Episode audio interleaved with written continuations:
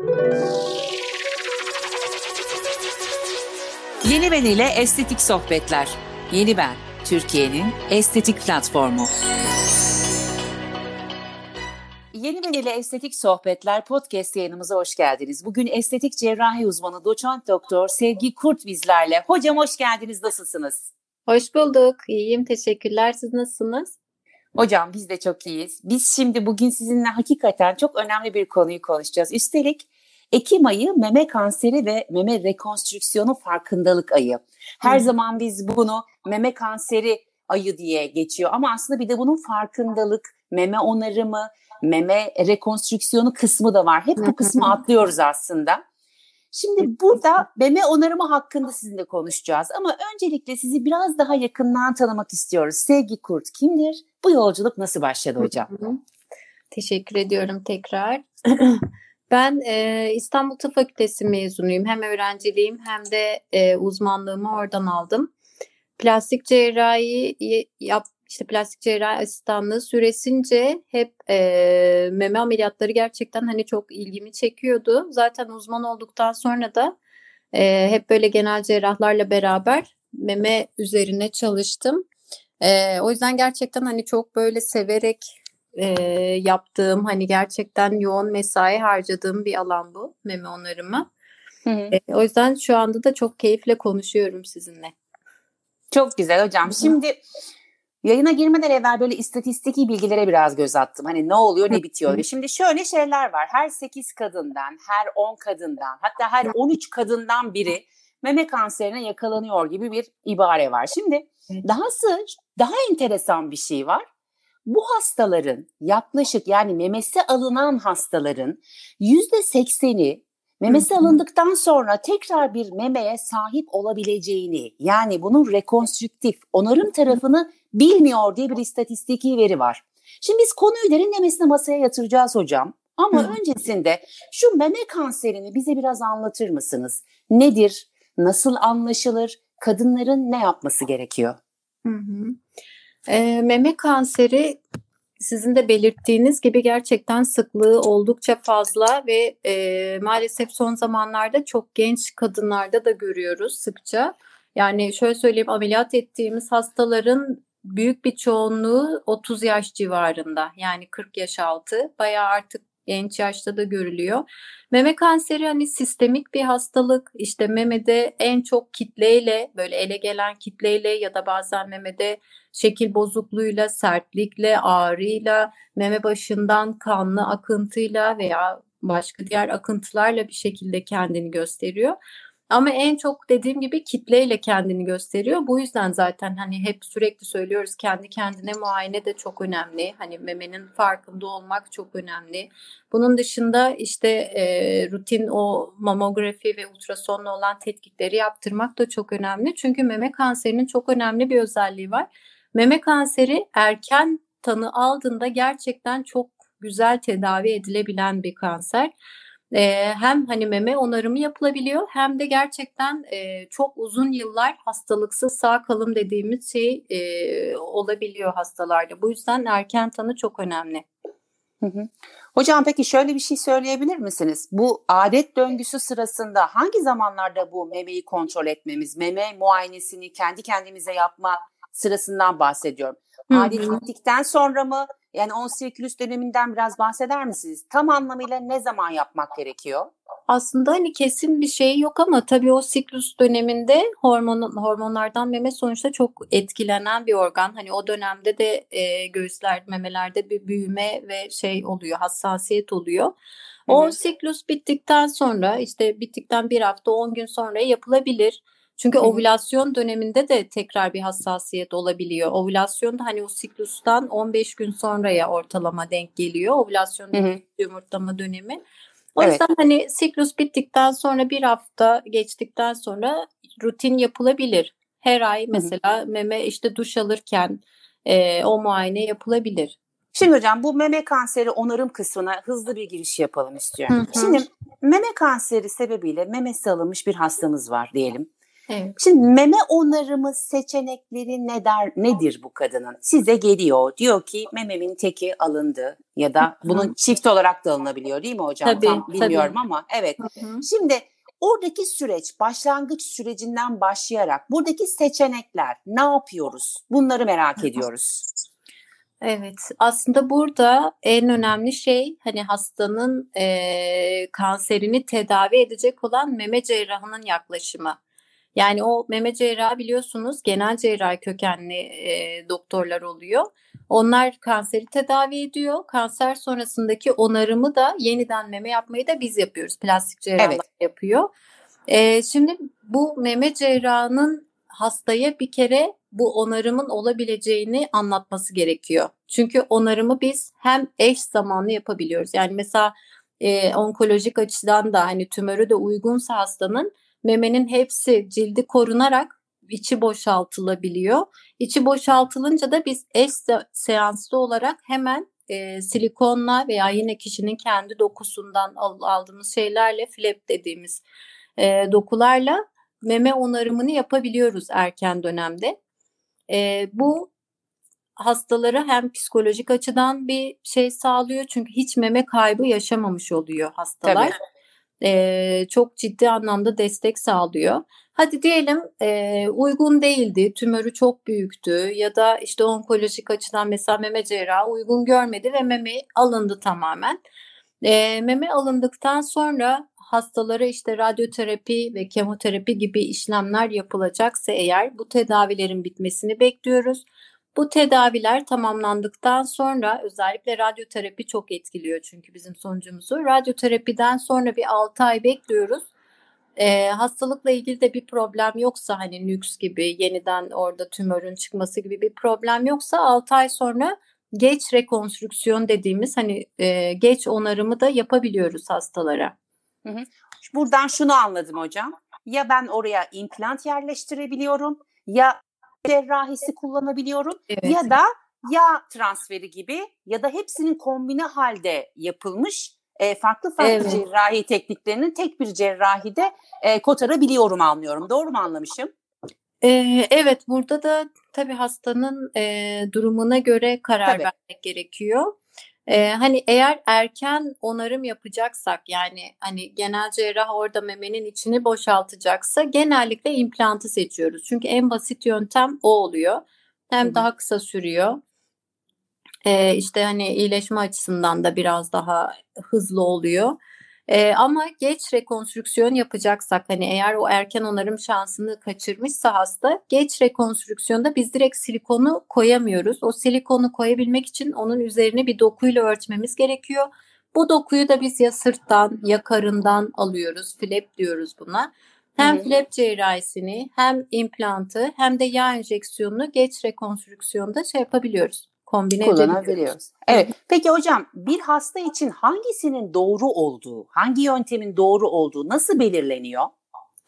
Ee, hastanın kilosundan tutun, işte göğüs kafesinin yapısına, sigara içip içmediğine, ek hastalığı var mı, şeker gibi işte böyle iyileşmeyi bozacak bir takım hastalıkları var mı yok mu bunların hepsini değerlendiriyoruz ve hastanın isteği de çok önemli tabii ki burada. Mesela bazı hastalar e, ben özellikle silikon yabancı cisim istemiyorum diye hmm. diyor.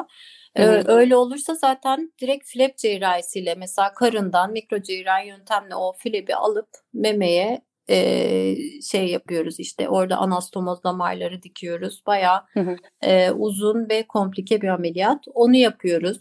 Ee, bazı hastalar ya çoğu hasta aslında silikonu istiyor. Çünkü biraz daha kısa süren bir ameliyat. İşte iyileşme periyodu biraz daha hızlı hani o otolog dokuya göre. Hı hı. Ee, çoğu hasta implant istiyor. Erken dönemde rekonstrüksiyon yapacaksak yani hemen işte memenin cildi korunmuş, meme başı korunmuşsa sadece içi boşaltılmışsa açıkçası implantı tercih ediyoruz ilk aşamada. Hasta da bunu istiyor. Cerrah olarak yani ben kişisel fikrimi söyleyeyim. Ben de onu koymayı istiyorum. Ha bazı hastalarda mesela sonrasında e, radyoterapi göreceği kesinse mesela kalıcı silikonu koymak istemiyoruz bazı durumlarda. Bunun yerine geçici silikon dediğimiz doku genişleticiler var. Onları da kullanıp çift seanslı onarım da yapabiliyoruz bazı hastalarda. Peki hocam ne kadar bir süreçten? Tabii ki hastalar hastaya değişiyor ama ne kadar bir süreçten bahsediyoruz şu anda? Onarım süreci ne kadar sürüyor? Ee, şöyle mesela en çok yaptığımız onarım erken onarım. Onun üzerinden gideyim isterseniz. Lütfen. Ee, erken onarımda işte memenin içi boşaltıldıktan sonra hemen e, genel cerrahi işi bittikten sonra biz giriyoruz ameliyata. E, bizim yaptığımız işlem iki taraflı ise eğer iki buçuk üç saat kadar sürüyor.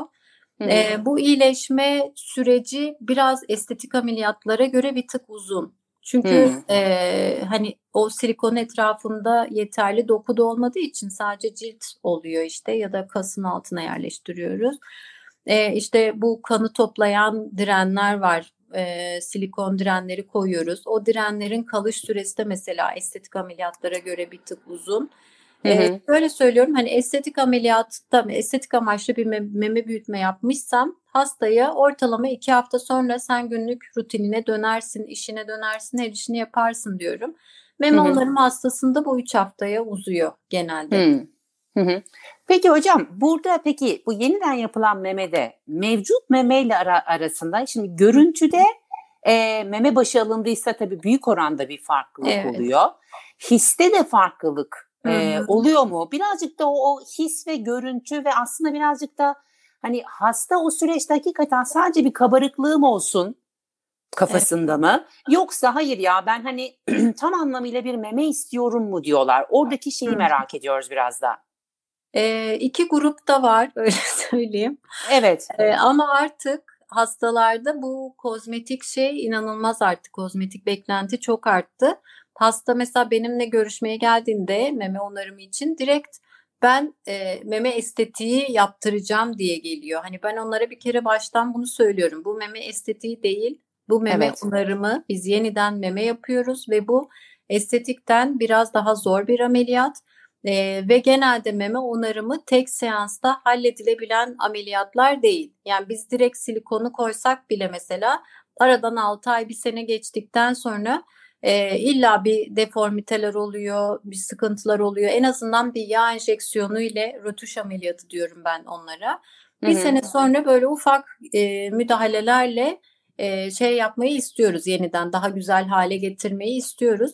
Dediğiniz gibi hele tek taraflıysa bir tarafta silikon oluyor. Hani mümkün olduğunca birbirine benzer yapmaya çalışıyoruz ama Hı-hı. mutlaka arada asimetri oluyor. Çünkü bir taraf kendi dokusu oluyor, bir taraf silikon oluyor. İkisinin arasında hem doku farkı oluyor hani histe hem de görüntüde fark oluyor. Zaten çoğu hasta bir sene sonra kendisi gelip diyor ki hani bunları eşitleyemez miyiz birbirine? Hı hı. Tabii ki o eşitleme simetri sağlamak için de o sağlam memeye gerekli işlemleri yapıyoruz. Ya hani meme küçültme, dikleştirme yapıyoruz. Ya meme büyütme, dikleştirme ya sadece meme büyütme. Bazen sadece oraya yağ enjeksiyonu yaptığımız da oluyor. Yani Hı-hı. simetri sağlamak için illa bir rötuş ameliyatı gerekiyor ve ben baştan hastalara bunun iki seanslı bir ameliyat olduğunu söylüyorum. Hele bir de meme başı alınmışsa zaten hani direkt farklı oluyor. Meme başı onarımı için de ayrıca bazen bir seans gerekebiliyor. Hı hı. Bir de mesela o meme başına bu areola e, tatusu işte e, evet. e, dövmesi gibi şeyler yapılıyor. Geçen sene e, kendi memesi de alınan Çiğdem Rençber isimli bir e, tatu sanatçısıyla röportaj yapmıştık hocam.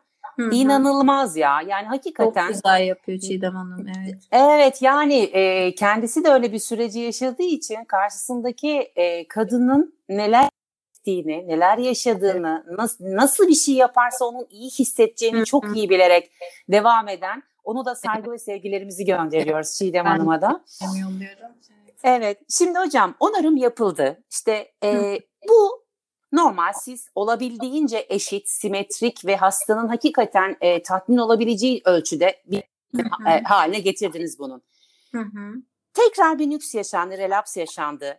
Şimdi hı hı. kemoterapi veya radyasyon tedavi bizim koyduğumuz silikon bunu etkiliyor ya da kemoterapiye ihtiyaç olunursa tekrar bu süreci merak ediyoruz biz de. Böyle bunun riskleri var mı? Hı hı.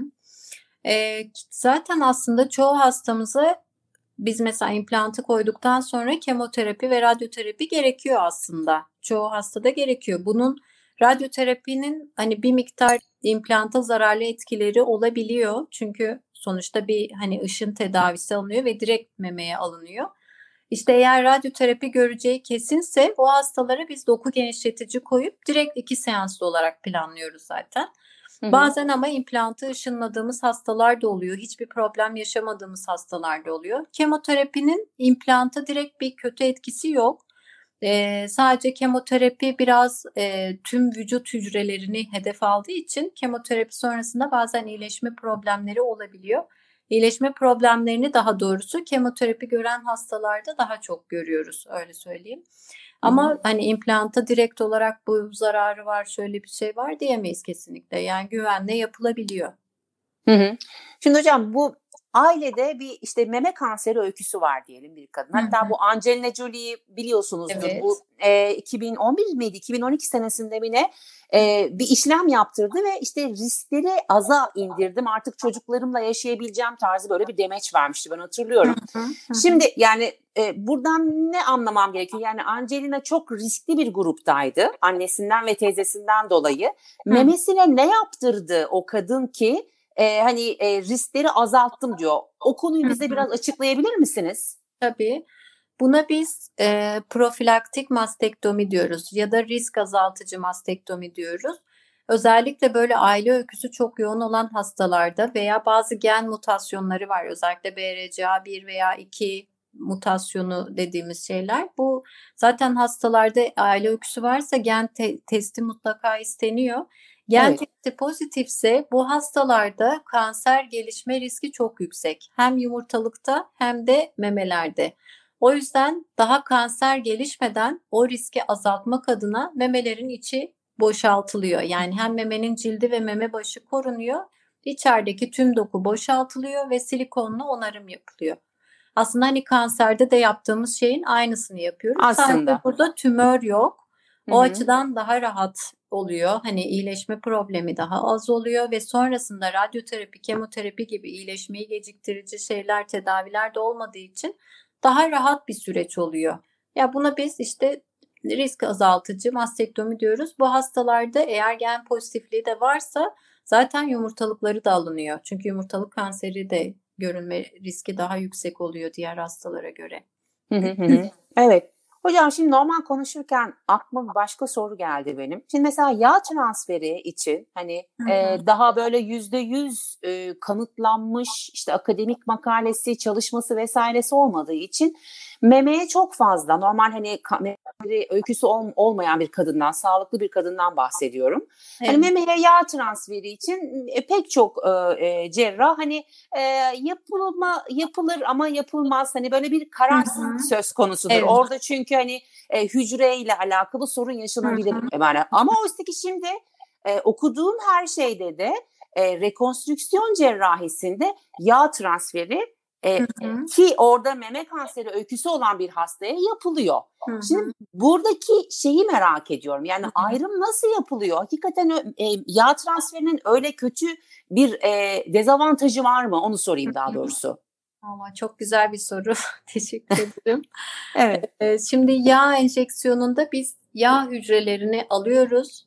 Liposuction yöntemiyle bir takım işlemlerden geçiriyoruz ve enjekte ediyoruz. Ama bunu enjekte ederken biz meme dokusunun içine yani meme glandı dediğimiz hani o bezlerin içine kesinlikle enjekte etmiyoruz. Çünkü yağ hücreleri kök hücreden zengin özellikle karın bölgesinden aldığımız yağ hücreleri ve meme gibi böyle hormonal şeyden çok aktif bir şeye enjekte edersek e, tabii ki bilimsel bir şey yok ama acaba hani bu kök hücreler kansere doğru dönüşür mü, tetiklenir mi gibi çekincelerimiz var. O yüzden e, kesinlikle bu yağ sadece cilt altına, cilde ve cilt altına enjekte ediyoruz. Asla meme dokusuna enjekte etmiyoruz. Meme rekonstrüksiyonunda çok güvenle kullanıyoruz. Çünkü zaten memenin içi boşaltılmış olduğu için meme dokusu Hı-hı. yok. Sadece cilt var. Biz de hmm. o cilt altı yağ dokusunu biraz kalınlaştırıp hem cildin kalitesini arttırıyoruz hem cildin kalınlığını arttırıyoruz ki o silikon e, böyle çok görünür olmasın, ele gelmesin. Ondan sonra hani daha böyle doğal memeye yakın bir görüntü olsun diye çok güvenli hı hı. kullanılır. Rekonstrüksiyonda hiç problem yok. Ama büyütme için ben mesela çok kullanıyor muyum? Hayır. Yani çok ne zaman kullanıyorum? İşte mesela meme büyütmede silikon koyuyorum. Silikon mesela çok ince hastalar oluyor ya. O hastalarda evet. silikonun üst kısmı çok belirgin olmasın diye orada cilt altına bir miktar yağ enjeksiyonu yapıyorum. Ama asla çok fazla yağ vermiyorum. Hele meme dokusunu asla bence vermemek gerekiyor. Hı hı hı. Şimdi hocam zaman ayırdınız, katılım gösterdiniz. Çok teşekkür ediyoruz. Ben Son olarak eklemek istediğiniz herhangi bir şey var mı? Özellikle de e, bu farkındalığı arttırmak adına yani kadın memesiz yaşamak zorunda değil. Bu konu hakkında lütfen bir şeyler söyleyin hocam. Kesinlikle artık hani o kadar çok güzel tedavi seçenekleri var ki o kadar çok silikon seçeneğimiz var yani e, işte bu problemleri çok yapıyoruz bu ameliyatları tecrübemiz de çok fazla. Ee, yani yaşanan o problemlere yönelik bir sürü çözümümüz var. Yani kesinlikle meme kanseri gibi böyle sıklığı çok fazla olan bir hastalıkta kadınlar memesiz yaşamak zorunda değiller. Meme kesinlikle kadın için çok çok önemli bir organ. Hani kendini bütün hissetmesi açısından çok önemli. O cinsellik ve şeyi geçtim. Hani Hı-hı. kıyafet giyerken işte kendine olan özgüveninde, kendine olan sevgisinde de bence çok çok önemli bir organ. Ee, ve dediğim gibi hani o kadar çok çeşitli tekniklerimiz var ki artık e, silikon istemeyene kendi dokusundan da çok güzel, çok doğal memeler yapabiliyoruz ya da silikonla direkt onarım yapabiliyoruz. E, o yüzden hani bu onarımın yapılabildiğini biraz daha hastalara anlatmak lazım, biraz daha yaygınlaştırmak lazım ve başta da söylediğim gibi meme kanseri erken tanıyla gerçekten çok hani güzel yüz güldürücü sonuçlar aldığımız bir şey. O yüzden bir hastalık. O yüzden e, takipler çok çok çok önemli. Hani hem kendi kendine muayene hem e, rutin işte doktora gidip hem meme ultrasonu hem de mamografiyle takip ettirmek çok önemli gerçekten. Çok teşekkür ediyoruz hocam. Tekrar ben teşekkür ediyorum. Çok güzel bir yayındı. Sağ olun. Sağ olun hocam. Yeni Ben ile Estetik Sohbetler podcast yanımızda bugün estetik cerrahi uzmanı doçent doktor Sevgi Kurt'u ağırladık. Bir sonraki yayınımızda görüşmek üzere. Yeni Ben ile Estetik Sohbetler. Yeni Ben, Türkiye'nin estetik platformu.